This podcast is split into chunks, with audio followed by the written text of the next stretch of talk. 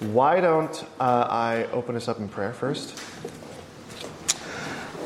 Father God, I uh, thank you for this day. I thank you for this opportunity for us to think about you and to learn about you, Lord. I ask that you give me uh, clarity of mind and clear speech, um, and that uh, this would be helpful and edifying to your body.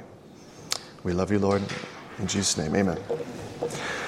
Okay, so uh, let me start with a lot of preamble.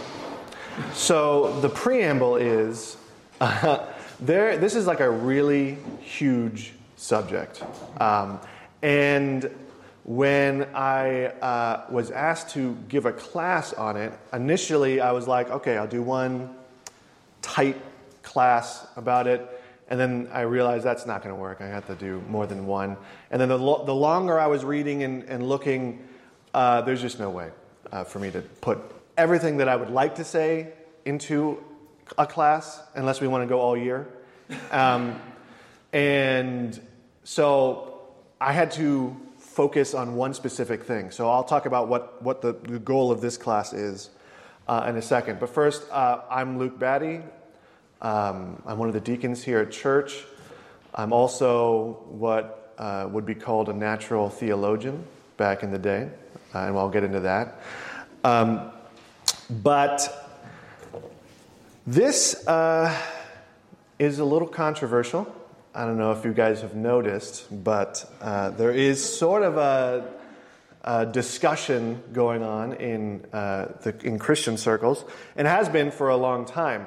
Uh, and so, what I hope to do in talking about creationism, intelligent design, theistic evolution, all these different topics, uh, is to provide a, a, a framework for unity in the body.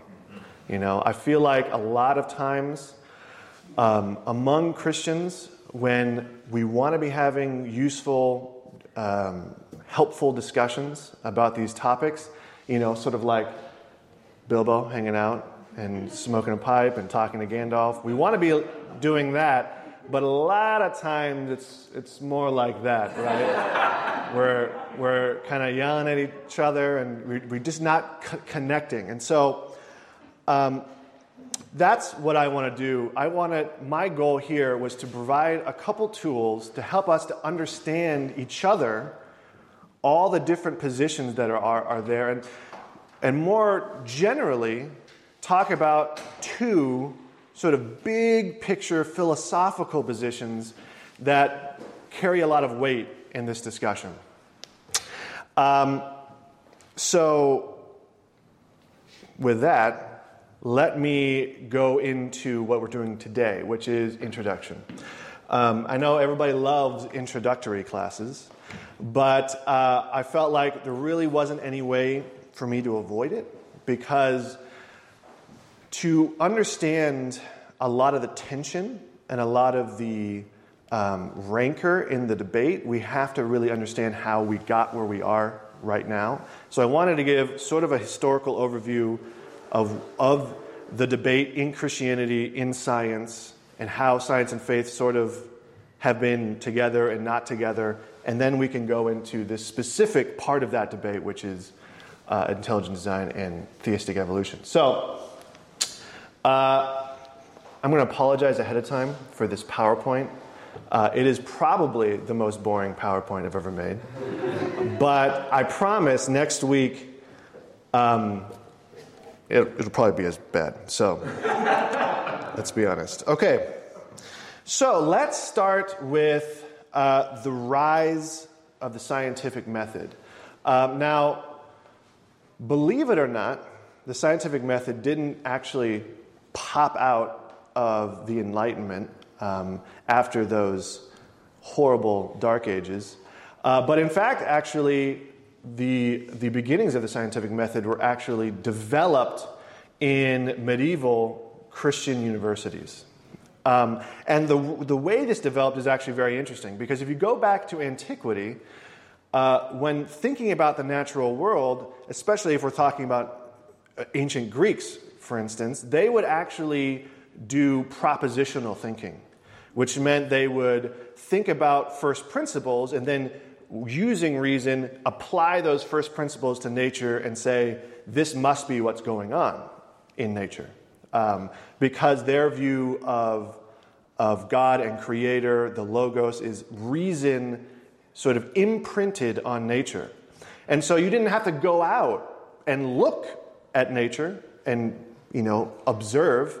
Uh, you just had to think about it and then be like, okay, that's what's going on, and you didn't um, have to worry about it. But with the rise of Christianity, we had the rise of a free creator, a creator that was personal, and that now he had a will.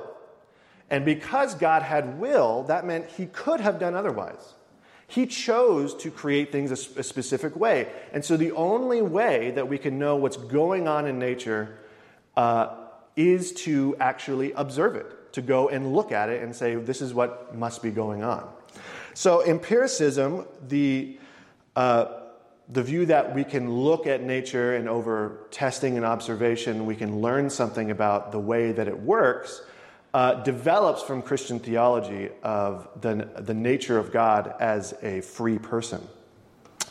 Uh, and the other uh, component of this sort of development is that God is rational and we are made in his image, which means that we can actually, we have reason to believe that we can go into nature and determine what's going on, that we can understand it. Uh, I mean, it seems obvious to us now, but uh, before Christianity, there was no feeling that nature could be intelligible to human beings, right? So, uh, with this, these two pillars, we have the will of God and we have uh, intelligibility. Uh, we can now, as some of the, the early um, natural theologians, which was what they called scientists back in the day, so I'm, I'm a scientist, if that wasn't clear from earlier on. Um, uh, these natural theologians sought to think God's thoughts after him, and by learning about how God created the world, to then glorify him and praise him for his amazing works, which is the impetus for a lot of the early scientific breakthroughs. Um, but over time, uh, this was formalized and uh, systematized, institutionalized throughout the 17th and 19th century. Um, earlier, you know, as the, the uh, effort of science sort of progressed, we go from sort of uh, medieval university professors sort of thinking about it. It wasn't a huge, it wasn't like it, it exploded, right? But there, there, it started there, and over time you had a growth of sort of independent scientists sort of doing their own thing, like, oh, hey, I was, you know, out in my uh, mansion and I was looking in the backyard and I was like, hey, what about these peas? You know? so uh, that moved on and then it, over time it became, there, there started to become philosophy of science where people were thinking about how we do science, what's best practices, what is the scientific method, how can we best uh, challenge hypotheses and bring up evidence, etc. Uh, and uh, in the second half of the 19th century, uh, science over time gets continuously narrowed and narrowed and narrowed down in its scope. So, in, uh, oh, hold on, I skipped the thing. Uh, but at the end of the 19th century, that's when we have the, the narrowing of science into uh, sort of the, the epistemological method outside of the supernatural, right? So, science now becomes this uh, this method to determine things outside of theology and philosophy. This is where we go out and we see what's in nature, um, and we don't. We try not to bring any philosophy or theology into it. And this is actually uh, when this, uh, this sort of assumption, uh, and it's informal, it's not actually ever been um, formally inserted into the scientific method, but uh, methodological naturalism is now assumed, right? And what math- methodological naturalism is, is the assumption that everything that we look at in nature has a natural explanation, right? So we, we do not, uh, we do not appeal to agents. We do not appeal to God. We just say, this must have happened because of this, and it's an endless sort of chain of causation. Um, and this is methodological naturalism. Now, at the same time, throughout this period uh, that science is becoming institutionalized, we also have the rise of a variety of uh, new sort of disciplines and new discoveries from these disciplines. So, we have uh, advances in geology, uh, paleontology, biology, and uh, the interesting thing about these advances is that uh, while starting from a Christian foundation of understanding how we can understand nature, uh, we started to discover things about nature that didn't really gel easily with the, the, the contemporary Christian worldview. So, for instance, geology was moving away from what's called catastrophism uh, and towards uniformitarianism. Basically, the idea that most of the geological formations that we see today are the result of the same sort of forces that we see every day on the street, but over long periods of time. So instead of there being catastrophic events that produce these geological formations, it's actually little tiny things over a long period of time. And so this implicated that the earth seemed to be very old. Uh, also, paleontology uh, started to unearth uh, some pretty crazy things. You know, uh, dinosaurs were showing up. You know, like what are these? We don't have these anymore. You know, all these strange and wonderful, different created well, I guess I'm inserting my own worldview there, right? But uh, all these interesting new body plans and biological uh, s- systems and uh, new, new sort creatures we had never seen before are being discovered. Their bones are being discovered uh, out of the earth. And so this sort of shakes the idea that the, uh, the, the biological makeup of the earth right now is permanent. Like this is how it's always been apparently, this isn't always how it's been. There's, there were things around that aren't around anymore. And then finally, uh, most famously, uh, Charles Darwin and Alfred Russel Wallace um, were discovering me- mechanisms of adaptation and natural selection, which uh, in biology, which now posited the, the, the possibility that there were a continuum of animal forms, just slowly morphing one into the other. And so, as you can see, uh, these, these new discoveries are sort of, they're poking. They're, they're, not, they're not very comfortable with the, the traditional Christian theistic worldview. So, suddenly, things are starting to look a little dissonant. And this is actually when we get uh, the, uh, the appearance of a new worldview. Uh, and this new worldview is scientific materialism. So, cumulatively, all these different research areas started to uh, allow the creation of a secular worldview, right? So now we have a universe that is, uh, an earth that is very old. We have uh, creatures that are, have been dying. We have um, this new theory that allows us to explain how one animal can get into another animal in principle. And so this becomes scientific materialism. Now, what scientific materialism is, is basically it marries two different philosophical positions. Uh, the first one is uh, familiar to all of us, which is materialism. What materialism says is that the world, the physical world, is all that there is, right? There, there is nothing but atoms and other kinds of atoms, and there's just a whole bunch of different atoms and different configurations, and that's what we call the physical world. And that's all there is. Now, this was actually married to another view called scientism. And so, what scientism is, uh, is that science alone now, this is the hard version. There actually is a soft version, but um, I won't get into that unless somebody wants to ask a question about that. Which, by the way, if you have any questions at all about anything, even in the middle of the class, please raise your hand. I wanted this to be clear.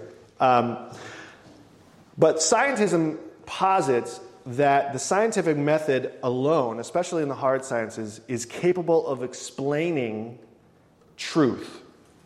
The only way to get at truth, the only way to get at verifiable information, knowledge, is through the scientific method. Now, you can see how these both sort of reinforce each other, right? Science, as I had said before, over the course of this period, had continuously narrowed and narrowed and narrowed into the point where we have uh, this assumption of methodological naturalism, which says we're not going to appeal to outside agents, we're not going to appeal to God for anything. We're going to assume, for the sake of argument, let's say, in the case of Francis Bacon, he, he posited methodological naturalism as a, as a thought exercise, right? I'm going to assume that there's nothing supernatural going on here, there's no design going on here. I'm just going to look at, well, I guess he wouldn't say there's no design, but um, I'm going to assume that a natural process is going on. So that, coupled with this new view that the material world is all there is, you can see that Science is our method of getting verifiable information from the natural world. And if the natural world is the only thing that exists, then science is the only thing that can give us any, in, you know, any real information about it.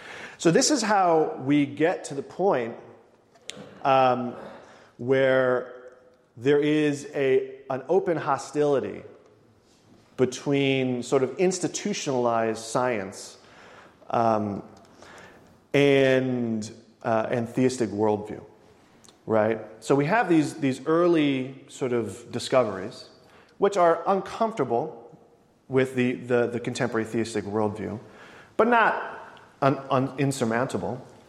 Uh, but this new secular com- comprehensive worldview is very much uncompatible with, with Christianity. And this is how um, the, the scientific establishment, you might say, you know, uh, becomes hostile to religious belief in general. Uh, and this institutionalization uh, has been one of the major drivers of most of the philosophical and metaphysical trends that we see um, in uh, our, our culture. You know, modernism, postmodernism, they're all uh, as, as a baseline, assuming scientific materialism in many ways, and, um, and they, they rely on the authority and the track record of scientific discoveries to sort of prop up that philosophical worldview. And that's one of the things that we're going to talk about in this class is that a lot of the perceived hostility between um, science and specifically the Christian worldview is actually a philosophical disagreement. Where we, as Christians, reject scientific materialism, obviously, right? Because there's at least one thing that is not material, and that's God, right? Um, and so we, uh, we have to reject that. And because this has sort of been, inter- this philosophy has sort of been interwoven with the way that we do science and the assumptions that we make, uh, this creates a lot of tension um, in in our, on our world. So, this leads us to the Christian bind. So, if you're thinking about the, the development of the scientific method over time, then we're going to be looking at the fact that Christianity, at a, at a base level, has the assumptions that brought science into the fore. Right? We started off talking about how the theology of God as a independent person with a, with a free will and our status as image bearers is what cumulatively sets up the, the, the system for, for science. But over time, this has become uh, more difficult. And so the Christian bind is that we, um, we acknowledge wholeheartedly that men can understand the physical world and learn something true about God and nature. We're made in the image of God, and this is what allows us to confidently come uh, to nature and say, we can learn something. But secondly, um, the worldview of scientific materialism, uh, which has been supported um, by the findings of this method, are clearly contrary to Scripture. Scientific materialism doesn't mesh with Scripture. And so Christians are seemingly stuck between what I call uh, truth, lowercase t, truth being what we can know about special, uh, I mean, general revelation, what, what we can learn about the world, nature. You know, in the Bible, uh, Paul tells us that uh, God is clearly seen in the works of nature. So this is, this is the, the basis of what we would call general revelation. But we also have a capital T truth, right? Which is Scripture. Uh, God's actual revelation to us specially. Uh, and this special revelation has its own truth claims, right? And so uh, when scientific materialism, based on lowercase t truth, and Christianity based on uppercase T truth come into conflict, Christianity, Christians feel like, uh, right? Because we want to affirm that we can learn something from nature, but we also want to affirm the truth of Scripture. And so historically, this actually um, developed uh, this bind, sort of uh, developed sort of a split in uh, at least in American Christianity uh, between uh, what we would call uh, the fundamentalist movement. These were Christians that, um, above all, wanted to protect the, the truth of special revelation. And as a result, they stayed what we would call theologically orthodox, but they actually became intellectually sort of isolationist. Um, they stayed true to Scripture, but they no longer wanted to uh, work with or um, interact with. That's the word I'm looking for. They didn't. They no longer wanted to interact with the scientific establishment or many other forms of intellectual pursuit because they thought that it was all sort of corrupted. But on the other side, uh, we had a, a different uh, group of Christians who tended to side more with general revelation than uh, with special revelation. And these, um, uh, these became what we would call like the liberal mainline denominations that we have uh, today. Um, and they became less and less orthodox over time due to a greater and greater desire to fit sort of this new materialist intellectual milieu into uh, Christianity to the point where a lot of a lot of uh, times they will, they will deny uh, the deity or even existence of Christ. Um, they will deny the resurrection. Often they will reinterpret the gospel um, and maybe even reject theism itself. So, I guess what I'm trying to, to, to explain to us as we approach this topic is because a lot of the emotion right? A lot of the anger uh, in this topic is because we have groups of Christians who guard jealously special revelation, right? Because historically we've had situations in which Christians have uh, slowly disregarded special the authority of special revelation and fallen away, right? Uh, but then at the other end of the spectrum, we have Christians saying, but we have every reason biblically to believe that we, as image bearers, have a responsibility and an ability to know about the natural world. And so there is this, there's, there's this tension, right? And a lot of it has to do with our, our historical situation as we are right now. Now, evangelicals, um, which, you know, broadly we are, right? Um, evangelicals didn't really ever fit neatly in the fundamentalist category or the, the mainline category.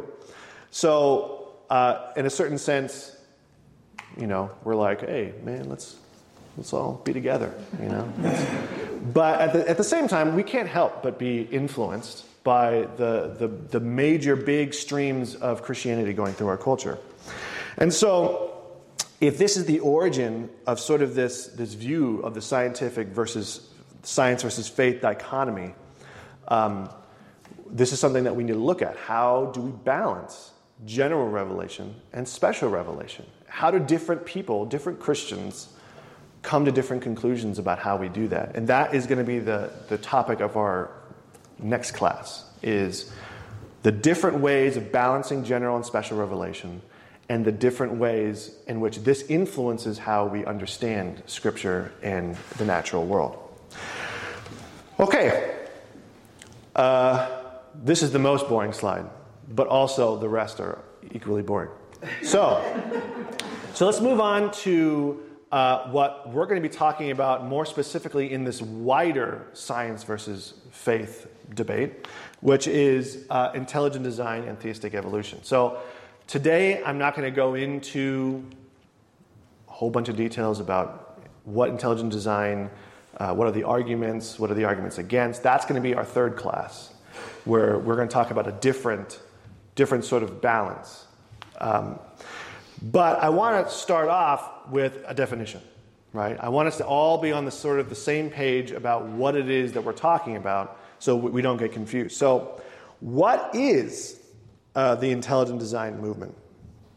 Well, uh, if we take them at their own word, which I think is the, the intellectually honest thing to do, uh, intelligent design is primarily a scientific movement, or ID. I'm going to call them ID because that's how they go. Um, they have a variety of minor, sort of philosophical, metaphysical arguments associated, but what ID really seeks to argue is that many elements of nature are best explained through the activity of an intelligent agent. Um, they try to argue that, that design is scientifically detectable specifically in the biological realm. And so, um,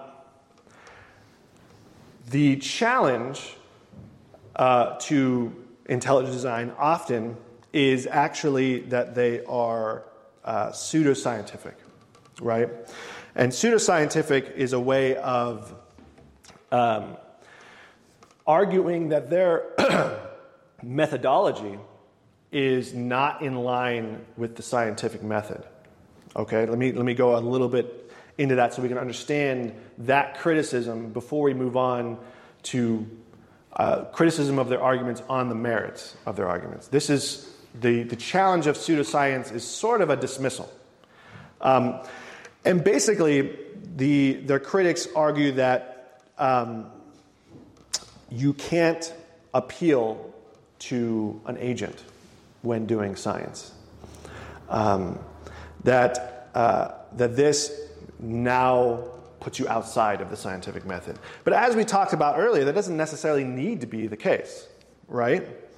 Um, you, you'll find that most of the time when, when scientists are dismissing the, the intelligent design movement on this basis, they're actually arguing implicitly for methodological naturalism right? Now, interestingly, if you actually look at the various um, explanations and demarcations of what the scientific method is, you won't actually find methodological naturalism. It is not a expressed tenet of the scientific method, right? So a lot of times, because the ID crowd uh, rejects methodological naturalism, right? Because their argument is that we can actually see the activity of God in nature. Now, of course, they don't make, well, I'll explain that what, what, what they aren't, but um, this, this sort of tension between methodological naturalism and the ID crowd is really what I think is at the root of this, uh, of this challenge of pseudoscience.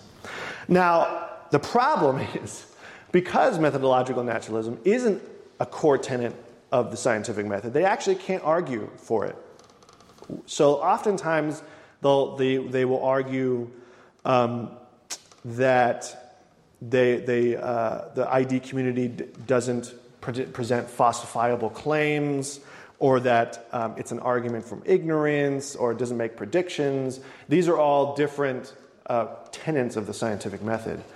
But um, I, I, I don't think most of those challenges actually pass muster. I think most of the time they are confronted, critics of intelligent design are confronted with the fact that they are expressly rejecting methodological naturalism and it's being brought to the fore, and then they're like, oh man, I can't actually argue. With So the, the problem is with scientific materialism um, is that scientism, one of those pillars, that the hard sciences are the only way to get true knowledge, is not is a self-refuting statement, right? So that the sentence science is the only way to get true knowledge is not testable by science. You see the problem? And so because that sentence is not testable by science, it cannot be true by its own by its own argument, right? And so a lot of times when the ID crowd brings up their arguments, um, methodological naturalism starts to come to the fore, and then scientists are like, well, I can't argue for methodological naturalism because that's a philosophical argument, and that I, based on scientific materialism, I can't argue for that. Um, so they, they're put in a bind. I think it's, it's an uncomfortable position, um, and I don't, need, I don't mean to uh, dismiss the critics of intelligent design because there are legitimate criticisms of their, the different claims on scientific grounds, on philosophical grounds. I think what I want to say is I'm not going to really focus primarily in this class on the, the challenge that it's pseudoscientific. I think it's not really worth our time, and I think it's not worth our time because it doesn't really work. So, that is what intelligent design is. What isn't it? Okay? It is not uh, a religious movement. So, uh, ID proponents don't make arguments from Scripture. Uh, they don't, they're not expressly Christian. Uh, they're not even all theists, to be honest with you. There are agnostics, part of the ID crowd. There are Muslims. There are. Uh, what's up? Panpsychists. I'm sorry, say again? Panpsychists. Yeah, yeah. I mean, there's there's just a whole bunch. There's like Neoplatonists as part of it, you know. So there's like a whole. There's a, it's a hodgepodge. Uh, so I think to argue that it um, is sort of a creationist group is not necessarily true. Although the implications of intelligent design really point to the fact that there is some sort of intelligent agent. So, you know, they would argue that when they're given the, the charge of creationism, that they would say, well, you know, it doesn't have to be God. It could be, you know, like a super advanced alien, right, that's doing it. Um, but really, when we're, I mean, when we're talking about the kinds of things that the ID um, movement is saying is, has been done in the history of biology, it looks a lot like God. So uh, I understand the, the, the sentiment, but we want to understand what the movement is on its own grounds right? They would never argue from Scripture, and they would never uh, argue from theology either. Um, now, individual ID proponents will say, uh, yes, but I also am in a Christian. And so to Christians, they will talk about theology and, and stuff, but not as a, as a major part of their, of their scientific work. So they, they do take great pains to separate sort of theological arguments from their scientific case. Um, they don't make interpretations of Genesis, uh, although you, if you were to take a poll, you would find that most, uh, well, most Christians who are in the ID movement would be called like old, old Earth creationists. Is is the general the general feel, um, and they're not dedicated to any specific designer. You know, it could be anything that has the power and capacity to design. Which, in our situation, let's just call it. Let's call this guy God. Um, so that's intelligent design. Um, I again, I'm, I'm happy to take any questions after the after the lesson or during the lesson. Um, but my goal here in this class is to try to present what the arguments is that the that each side is actually presenting for themselves and not um, caricature them. Uh, so that is what we're doing today, is trying not to caricature uh, each side. So, what is theistic evolution? So, theistic evolution, as you might imagine, has something to do with evolution uh, and something to do with God as well. So, what theistic evolution is, it is a movement, uh, or actually, I shouldn't say movement, uh, it is a theological slash philosophical position. Um, so they don't really make specific scientific claims. What they do is they argue um, that the uh, Darwinian macroevolution uh, is compatible with theistic, uh, with theistic belief. That's, that's the through line in all of the different sort of groups within what could be called theistic evolution. Because the problem is, unlike ID, which is a specific thing, you know, it's ID trademark. There are groups saying, like, we are part of the intelligent design movement, they have institutions, etc.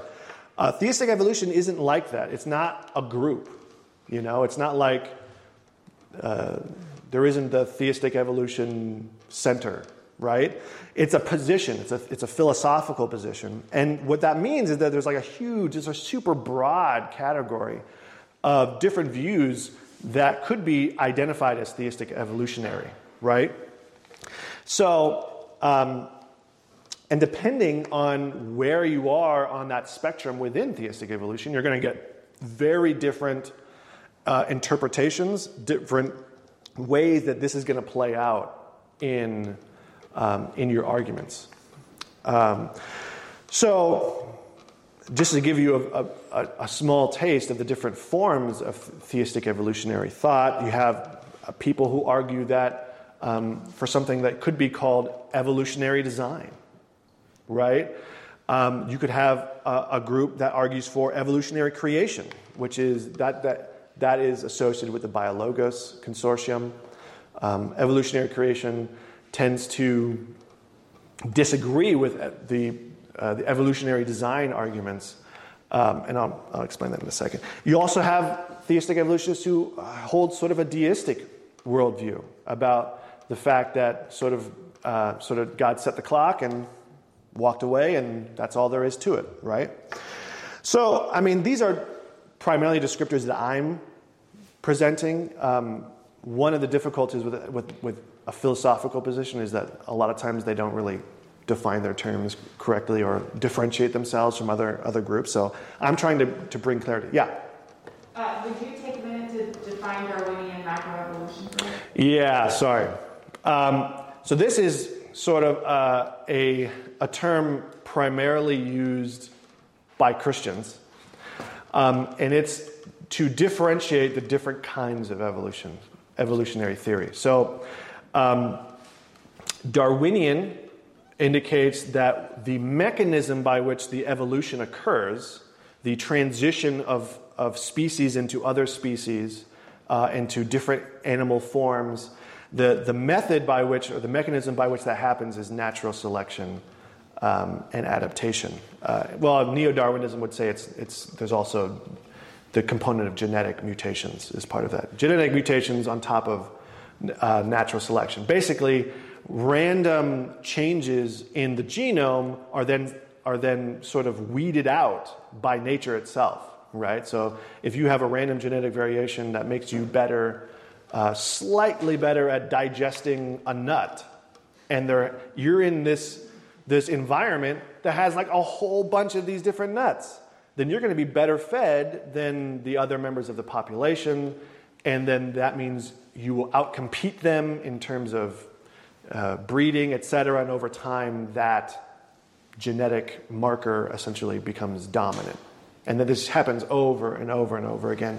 And over time, these small changes make big changes. And so that's what the macro in the macroevolution is, is talking about. Macroevolution is uh, talking about the common ancestry of all biological forms, you know, starting from single celled all the way through. There's a branch of ancestry going through that. We're all connected through this, um, this Darwinian mechanism.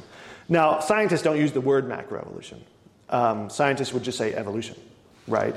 Uh, we in the Christian community often use the term macroevolution to uh, differentiate the big sort of worldview picture of Darwinism from microevolution, which is again another Christian, mostly a Christian term, which is talking about how that mechanism works in, in small scale and discrete places that we can actually see. So basically, nobody argues that microevolution doesn't happen. And what microevolution is, is what I just described that you have a mutation, you know, uh, it makes the, the bird better at eating a nut, and the bird uh, proliferates, and that, that genetic marker is expanded. That is microevolution, something we can test in nature, and that's one, really the, the, the pioneering thought of Charles Darwin was this idea that adaptation and natural selection uh, can make these changes, that can explain these morpho- morphological changes. Um, and what Christians often argue is that microevolution is true, but you can't extrapolate the microevolution into the past to make the big worldview picture that we call macroevolution. But scientists would, would just call everything evolution, right? So, uh, so the reason I use that term here is because if I were to say uh, theistic evolutionists argue that evolution is compatible with theistic belief, it's too broad because most creationists, almost all stripe, would argue that some evolution is compatible with, with uh, theistic belief. Um, in fact, I would say almost everybody says that some form of evolution. The argument is what kind of evolution, what shape does it take? And the, what's interesting about theistic evolution, what sets it apart, is they argue that the, the, this specific Darwinian macroevolutionary model um, is, is compatible with theistic belief. And that, and, they, and that argument has its own discrete tensions with Christianity. Specifically, you know, uh, this descent of man is, is one of the big sticking points there. You know, um, another, another problem that many people have is uh, with animal death before the fall. What does that look like? How old is the earth? Darwinian macroevolution assumes a very old earth. Uh, has to, otherwise it doesn't work. And so if you uh, are a young earth creationist, then you're going to be like, oh, that doesn't work, right?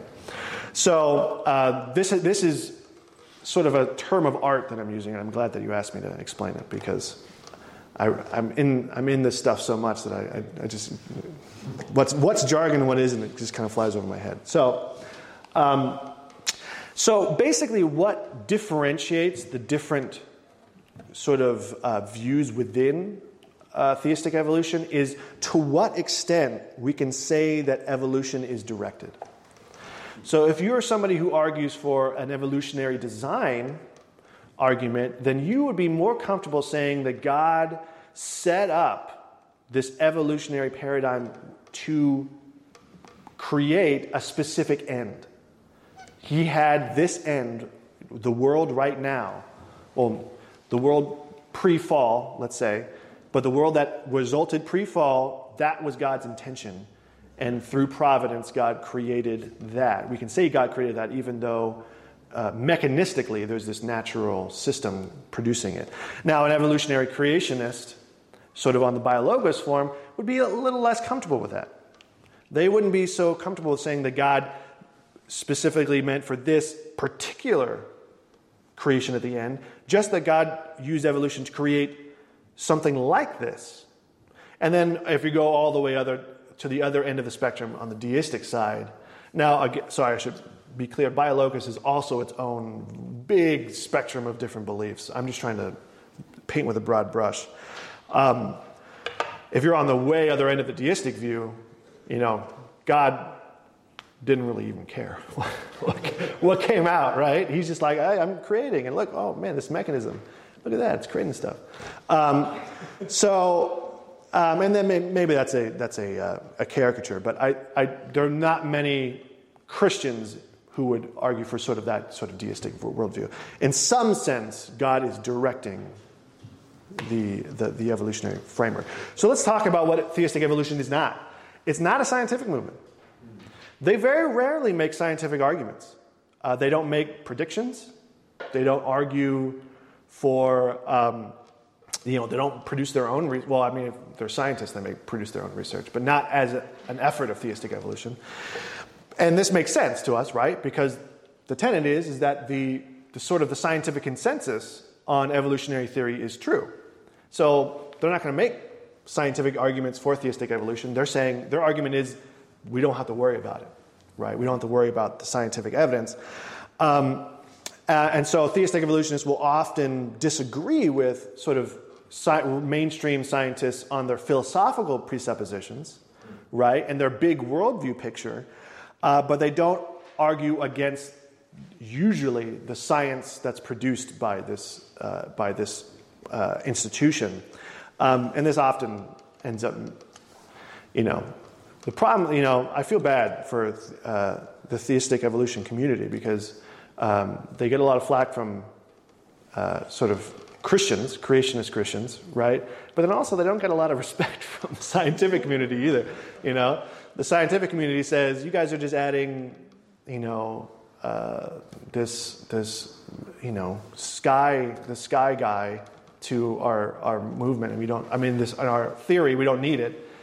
Um, so I feel bad for them. They get they get hit all over the place. So um, they don't. Uh, they rarely actually even argue from a scientific position. Now, oftentimes they'll they'll argue maybe with um, a critic of evolution, right? They'll argue for sort of the mainstream uh, consensus scientific position on it, but that's really not the thrust of their argument. The thrust of their argument is that we can live in harmony. Theistic, I mean, evolution is can be in harmony with the Christian worldview, or theism in general, I should say. Um, so the scientific arguments are usually tertiary. So when we're talking about intelligent design versus theistic evolution, because there has been quite a bit of argumentation between these two different groups, um, you can see why a lot of times they don't really get anywhere. And the problem is, um, and this is something that people in both camps would acknowledge, the problem is they are different movements trying to do different things and they have different philosophical positions that that's usually not where the argumentation is, is happening right? So if you're an, an intelligent design proponent you're going to be arguing scientifically that you know xyz scientific argument is invalid. The theistic evolutionist doesn't want to deal with that they're like i don't want to even deal with that i want to deal with why you think that's a problem right and so usually these, these discussions go round and round in circles. And so what I want to do in this class, for the third class, is discuss what is one of those major philosophical disagreements that each side has that determines their openness to these different views, right?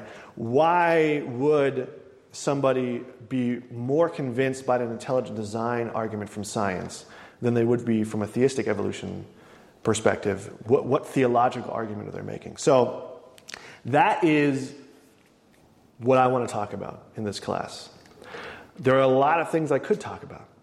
There are a lot of things that uh, I would like to talk about. But I felt like if my goal in the, in the course is to provide tools for this church specifically to have cordial and beneficial discussions with each other on these issues without it becoming uh, superheated. You know, things get heated sometimes, but superheated is I want to give hopefully some tools to understand the, the other person's position so you can argue at that plane or on other planes, but with that in mind so we don't get um, uh, uh, too confused and, and angry. So, what are the two tensions? These are going to be the, uh, the topics of our, my next two classes. The first tension is general versus special revelation. I already talked about this. How do we balance these two? Basically, this class is going to be why are we even talking about this? Why even talk about intelligent design and theistic evolution? Right? The Bible tells us everything we need to know, right? Or does it? Or should we think it does? That is what this class is going to be about. Um, my next class, the class after that, the final one, uh, is going to be talking about how we balance, how we understand God's activity in the world. Is God primarily acti- act, acting in the world in creation through his primary agent? I, should, I use primary way too many times in that sentence. Does God usually, is God working in creation through primary causation, meaning is he doing something like we, as we would think of an engineer? Is he creating the parts and he's, is he putting them together, as, as the analogy would go? Is, that, is he working primarily that way, like an artist? Or is he creating in secondary causation, sort of in a sovereign, providential way? Is he creating a system that can create other, other ends? And by providence, by secondary causation, we can say God created, right? That is the central tension, I think, between intelligent design and theistic evolution is what should we expect God's activity in the world to look like? And based on that, what, what, uh, what is a compelling argument from either, from either side of that? Uh, so, with that, I will um, end the class and uh, take any questions. I, my, my goal is hopefully to expand uh, our, our minds so that we can, we can better discuss things. Because this is a really fun discussion. And it should be fun, it should be less angry. Yeah, that's the first time I've heard anyone. That's the first time I've heard anyone describe this as fun within the church. so, uh, yes. the, the, clarity is helpful, and the, and the history and the background is helpful. So, yeah. yeah, I mean, I should say that I'm not a historian um, even though I like to think of myself as one. I, I, there are many ways to discuss the fundamentalist modernist discussion. Um, I was trying to focus primarily on the, the, the changes in the scientific community, but we can talk about philosophical disagreements, metaphysical stuff, theological stuff that I would very much not be qualified to talk about at all. I'm barely qualified to talk about this, so. Um, but yes, I, I was hoping that it would sort of provide a place for that. Tyler. Could you describe the, the hermeneutical tension that exists within this, these two camps? Like we're, we're in hermeneutics in, a, in, a, in, in interpreting Genesis, where does the rubber hit the road and how they understand what Genesis is teaching? Yes, so that is mostly what next class is going to be about, but because I like you so much, I'm going to answer uh, generally. So, uh, the rubber hits the road when it comes to what you believe the purpose of Genesis is. What is Genesis trying to convey? Right? Um, and what I'll talk about next week um, is the basic argument that the literal uh, interpretation of a biblical passage is not necessarily in necessarily by definition the correct defi- the, the correct interpretation right? Often it is but sometimes it's not. And how can we understand that in relationship to genesis right um, and Christian come, christians come down on so many different sides on this and that's what i hope to overview next week is how we come down on different sides of this but at the end of the day, it comes down to what is Genesis trying to convey? And there are positions that I would say that is not allowed, right? Um, and I'll talk about that next week. But there is, I, I feel like there's a lot of room there for discussion. Um, the difficulty is how do you look at it with clear eyes and absent the tension that we're talking about, right? Because if you think about it, the, the, uh, what the correct interpretation of Genesis is has nothing to do with our disagreements with scientific materialism and uh, our attempts to understand what the facts on the ground are, right? Genesis has its, has its own message to tell us. Um, and sometimes it's hard to separate those two. Um, and but that's um, you know that's the way I think it should be done. So we'll talk about that next week. But yeah. Any other questions? Clarifying questions. Uh, you can ask another question if you want, Beth. Oh, Uh, real quick, so Francis Collins, the Human Genome Project. yep. Where does he fall in the in the? Is he intelligent design or is he a theistic evolutionist or is he both? So he is uh, definitely a theistic evolutionist. He is the founder of the BioLogos group. Uh, so he he wrote a book, uh, I believe, called The Language of God, if I'm not mistaken. Um, and uh, in that, he makes the argument uh, for theistic evolution, and that is what, or what he would call evolutionary creation, because it has its own. Like I was trying to explain in the broad scheme of things, it has its own arguments. Um, so yeah, he's definitely a theistic evolutionist. Yeah. Can you tell us a little bit about what you do and what your work is, and also about the interplay of your faith with that? Oh, sure. Yeah. So I am a scientist. Um, what I do is, uh, I guess, technically science. Um, most of the time, I make bunches of mistakes. Um, so I, I work in a field called tissue engineering.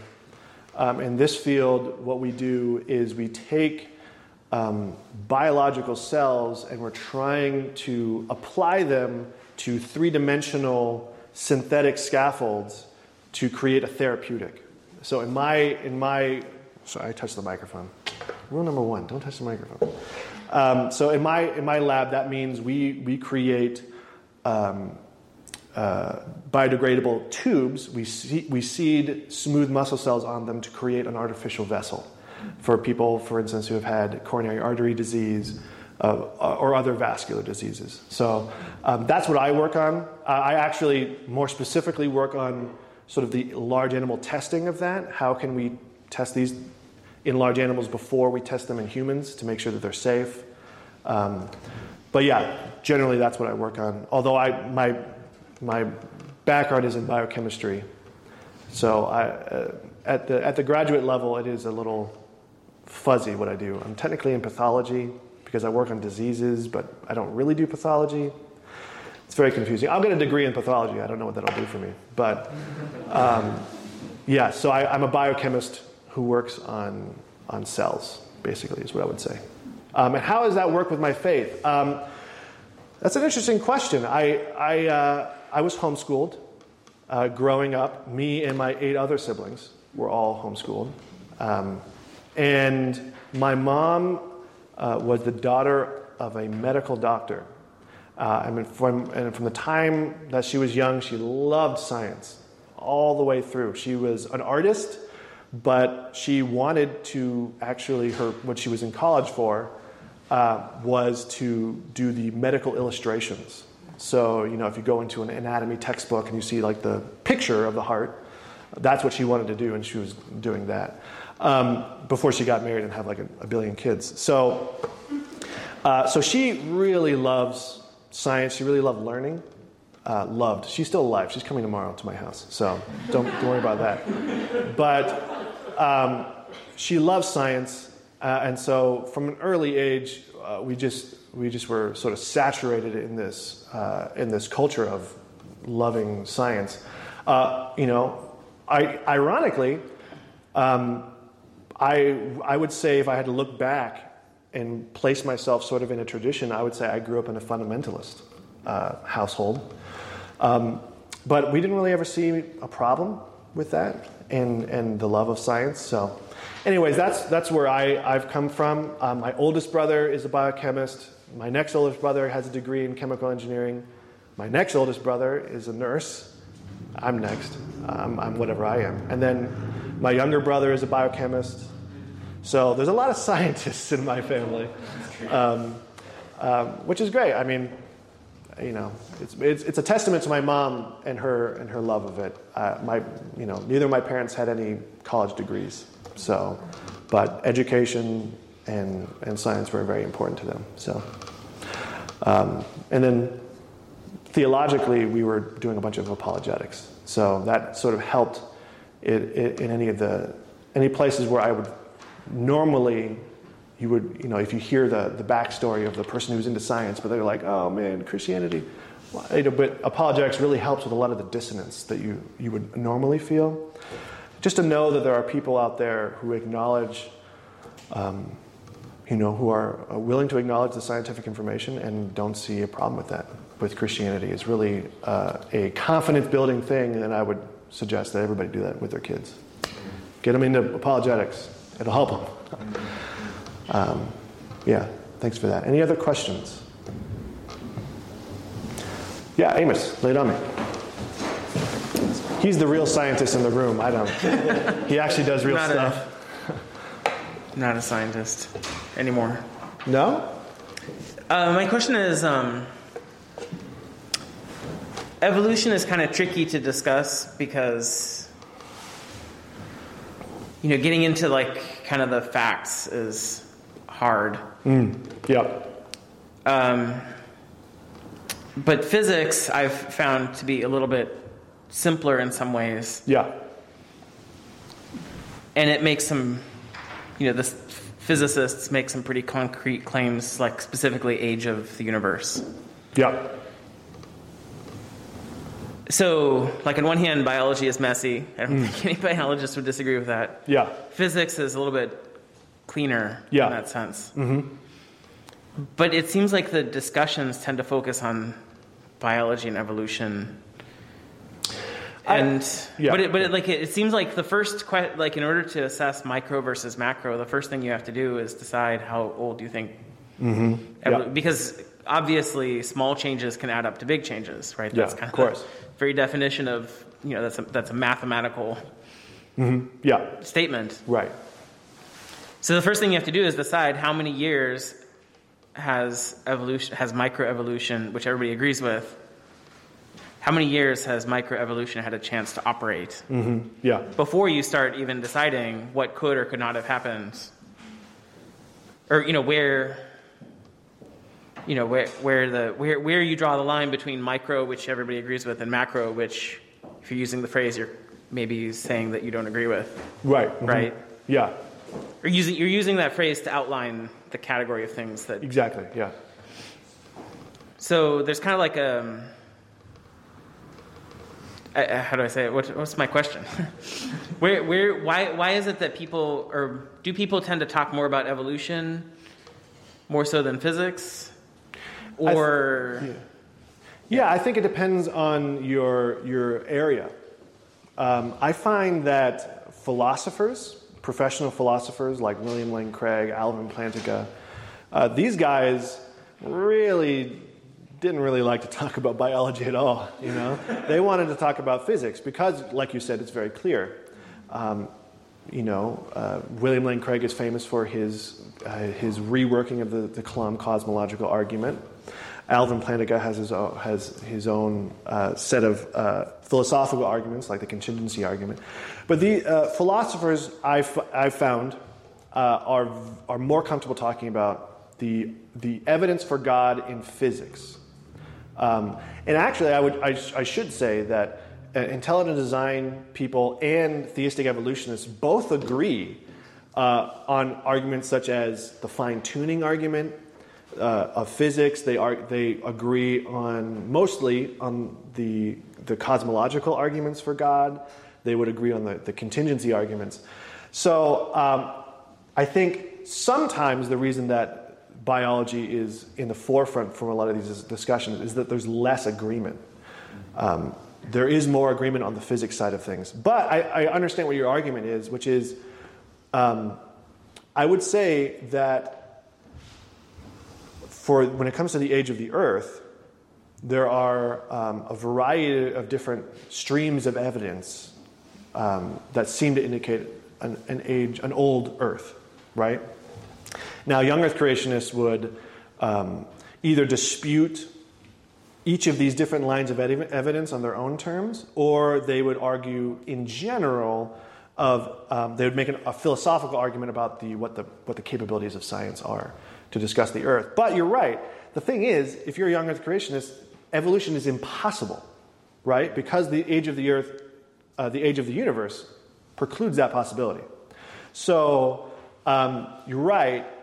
One of the reasons I wanted to do the next class, which is on sort of this the balance between general and special revelation, is because in this class, uh, in a lot of ways, it's sort of excluding uh, a lot of young Earth creationists um, because they they would just say, "Why? Why are we even talking about it?" Right? Because it's impossible. And so, what I want to do in this next class is I want to bring them into the discussion and um, and explain where they come from, where other positions are coming from. Um, and if you think about it, if intelligent design is the argument that we can see the detectable evidence of design in nature, you would, ex- you would expect a young earth creationist to be like, obviously, right? Because nature, uh, uh, animals, human beings, all of nature was specially created in a, in a miracle, right? And so they would, uh, they are all, from what I understand, almost all young earth creationists are ID proponents. Um, but they at the same time would say, well, a lot of those ID guys, they're older creationists, you know, they don't, they don't really know um, what's going on. But their arguments about science are good, right? And so, um, yeah, it's, it's, the problem is because of all these overlapping uh, arguments, because really the age of the earth is sort of a backdrop in which the, the scientific discussion of biology is happening, right? Um, and so, to, for me to do a class on intelligent design versus theistic evolution, um, I, had a, I have to sort of, I want to acknowledge the backdrop, but I have to sort of move in to the specific arguments uh, of biology. So yeah, it's, it's, a tough, it's a tough picture, you know? Um, and I think it, the, there are, if, one of the reasons why I felt inadequate doing this class is because I could do a whole class uh, just on young earth creationism and their various arguments for the, the age of the universe, age of the earth, their biblical arguments. I, I want to touch a little bit on that next week, um, but I'm not going to do them justice. And I feel, you know, I want to make sure that they know that I know that there are people who do them justice. You know? right. Whether or not we agree with them. Right. Right. You, you mentioned the uh, your gratitude for apologetics, but um, I wanted to kind of talk about that a little because I remember a lot of my youth group apologetics classes being more of a sword to use against mm. arguments. So it would be my, my thought is that I, I they ultimately failed me. Is mm. kind of what I was gonna get at, and my my thought is going through this is seeing that it seems like it was one of a couple things that broke down was that it was either philosophical arguments being put forward as scientific arguments or like mm. to defeat scientific arguments mm. on the opposing side yeah or like cherry picking examples mm. so like for example oh well giraffes have this special um, these special mechanisms in their necks so that their brains don't explode when they bend over. It's like, yeah. how would that evolve? And right. and you maybe that's worth something, but then right. you put that forward. There's always someone who's going to be able to come back at you with three more arguments that you don't have an answer for. Mm, mm, so I, my question is, how can you spot good apologetics versus bad apologetics? Uh, that is a great question. I think the, the usefulness of apologetics is primarily in its philosophical training.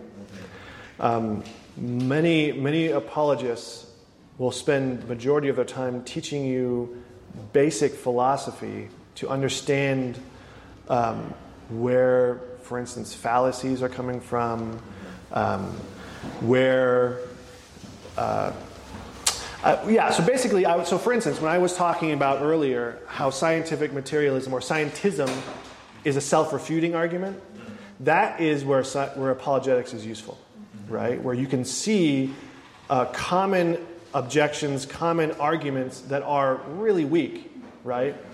Uh, now, when it comes to specific arguments, I'm not necessarily sure I would call a, a scientific argument about the, the the nature of a giraffe's neck as apologetics necessarily, right? Because what apologetics is is the defense of the faith, um, and if you if you marry the idea that you need to be able to explain why evolution is impossible for your faith to be real is really shaky ground, right? Yeah, well, and that led to a lot of that led to a lot of deconstruction uh, among my friends, and even a period of questioning for myself. It's like we make all these absolute claims about our faith and worldview um, that are all um, dominoes that hinge on each other, and so you take one out, and everything falls to pieces. Yeah, I think the, the benefit, what I would say if, if, if I was counseling somebody in this position, which really, you don't want me as a counselor. Don't ask me to be your counselor. But if I was in this position, I would say uh, listen to a diverse view of apologetics. Because you're going to find Orthodox Christians in apologetics who disagree with the giraffe argument Right. right? So I would say it's not so much a problem with apologetics as a field as it is a problem with creating a bubble for yourself, whether that be um, a young earth bubble or an old earth bubble or any other bubble, because I think you'll find that once you puncture that and you go into anybody else's bubble, you're going to find that people are a lot more reasonable than you thought they were, right? And you can't caricature their arguments anymore. And especially within the Christian community, where again, we want to have helpful discussions without rancor. We want to be able to understand where our fellow Christians are coming from in their worldview. And so having a diverse view. So, for instance, you know, I, I was exposed to young earth apologetics, old earth, the- theistic, evol- less theistic evolutionists, but a little bit of that. I mean, so I had a variety of views where I could, you sort of get a big picture over time, seeing, okay, here's a strength, here's a weakness, and uh, how can I best uh, balance all of these different views? Like, where, where would I really feel confident arguing? So, for instance, you know, I, I would feel very confident arguing for the cosmological argument, right? Uh, you know, the, the Kalam cosmological argument, I think is very strong. I know that there are critiques of it, but I find the critiques to be pretty weak. Um, and they, they seem very um, ad hoc, is what I'm saying. So there are really strong arguments that you can make, and then there are arguments that you hold tentatively, right? And then you say, you know, so I guess when it comes down to it, build your foundation with the strong stuff. Yeah. Don't build your foundation with the weak stuff. And then the, what the process of growing and, and learning wisdom is being able to differentiate the strong and weak. You know, yeah. Amos, last question. Lay it on me. I wanted to jump off of that to um, mention something that I was thinking during an earlier slide, which was Galileo. and yeah. the church took a very strong stance against the sun being the center of the solar system.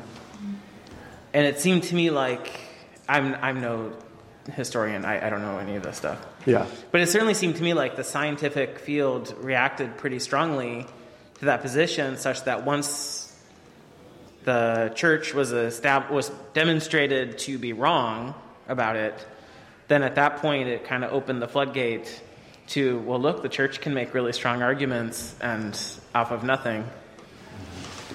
Yeah, I think. Um, That's kind of like your, your apologetics thing. Like, be Yeah. careful what arguments you make and say and, and stand on them strongly, because if you're overstating yourself, then Yeah.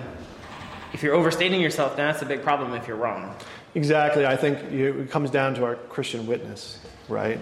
Um, but I would say, you know, it's the, we all have blind spots, you know, and what you think is a strong argument or a weak argument is going to be different from another person who's, who's looking at it a different way. And I think what the benefit of cordial discussion and you know brotherly pushback on your arguments um, and just general intellectual training um, is so that we can sharpen each other. Sharpen iron sharpens iron, and knowing that, you know, you know, every time I hear a good criticism of one of the arguments I like, you know, a little part of me is like, oh no. but um, but it, you know, growing up, you got to learn how to deal with those little oh no's, and then remind yourself, oh, like, what, what is, what's really the foundation of what I believe, and can I let this go? And you know, is this criticism even really very good, etc.